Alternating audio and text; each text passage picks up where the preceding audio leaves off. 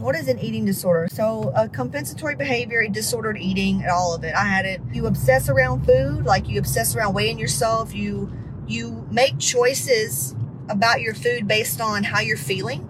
If you feel happy, sad, anxious, stressed out, tired, mad, sad, happy because it's Friday, because it's Sunday, because you're at your friend's house. Cravings are usually a sign of some kind of disordered eating, malnutrition. Also, like if you eat tacos tonight and you feel fat, so you're gonna go do extra cardio or restrict tomorrow. But here's the deal the emotional root cause of eating disorder is that you hate yourself so bad that you don't even wanna nourish yourself. And so everything we do here is trauma informed.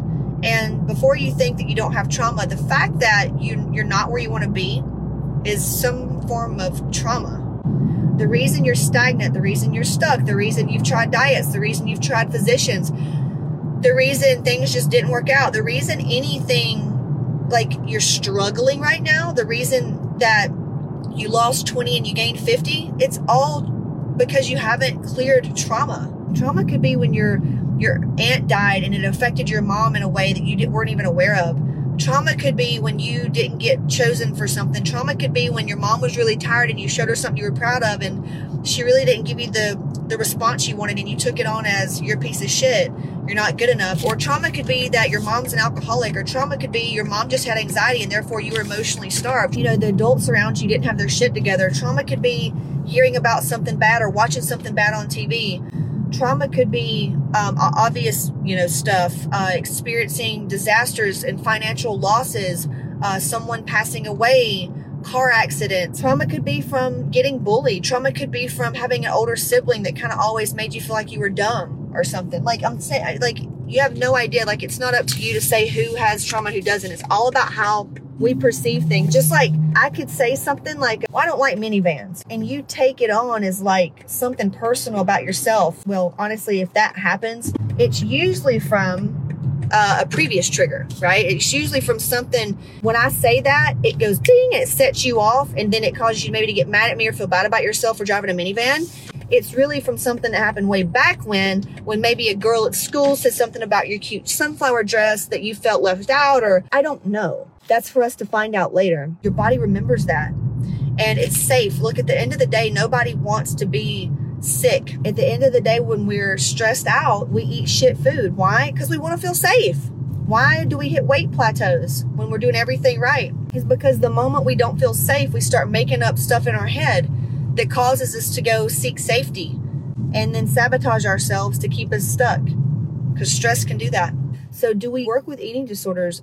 Like, that's mainly who we work with. And if it triggers you to think that you've got an eating disorder, because for years, Skip used to tell me, Casey, you've got an eating disorder. I was like, no, I don't. Like, I'm just very driven. I'm just like, not like all you other fat fuckers. Yeah, okay.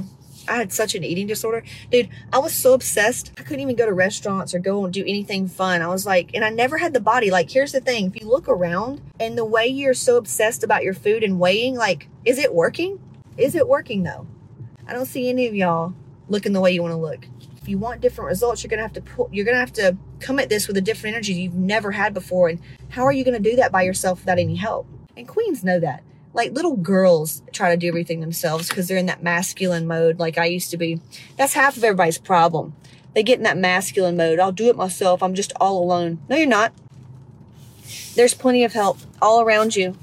Once you're open enough to see that and just ask for help, and be willing to receive the love from the healed women around you, dude, your life's going to change. Your life's going to change drastically. When it comes to food and exercise, there's all, it's just disordered eating. That's all it is. So the question is, it's not can we help? It's do you want help? That's that's the question. That is the question. So, do you want help? What would it mean to you for this not to be a problem? Who would you be without this? What would you be doing if the struggle wasn't there? You don't know. Well, maybe that's something to look into.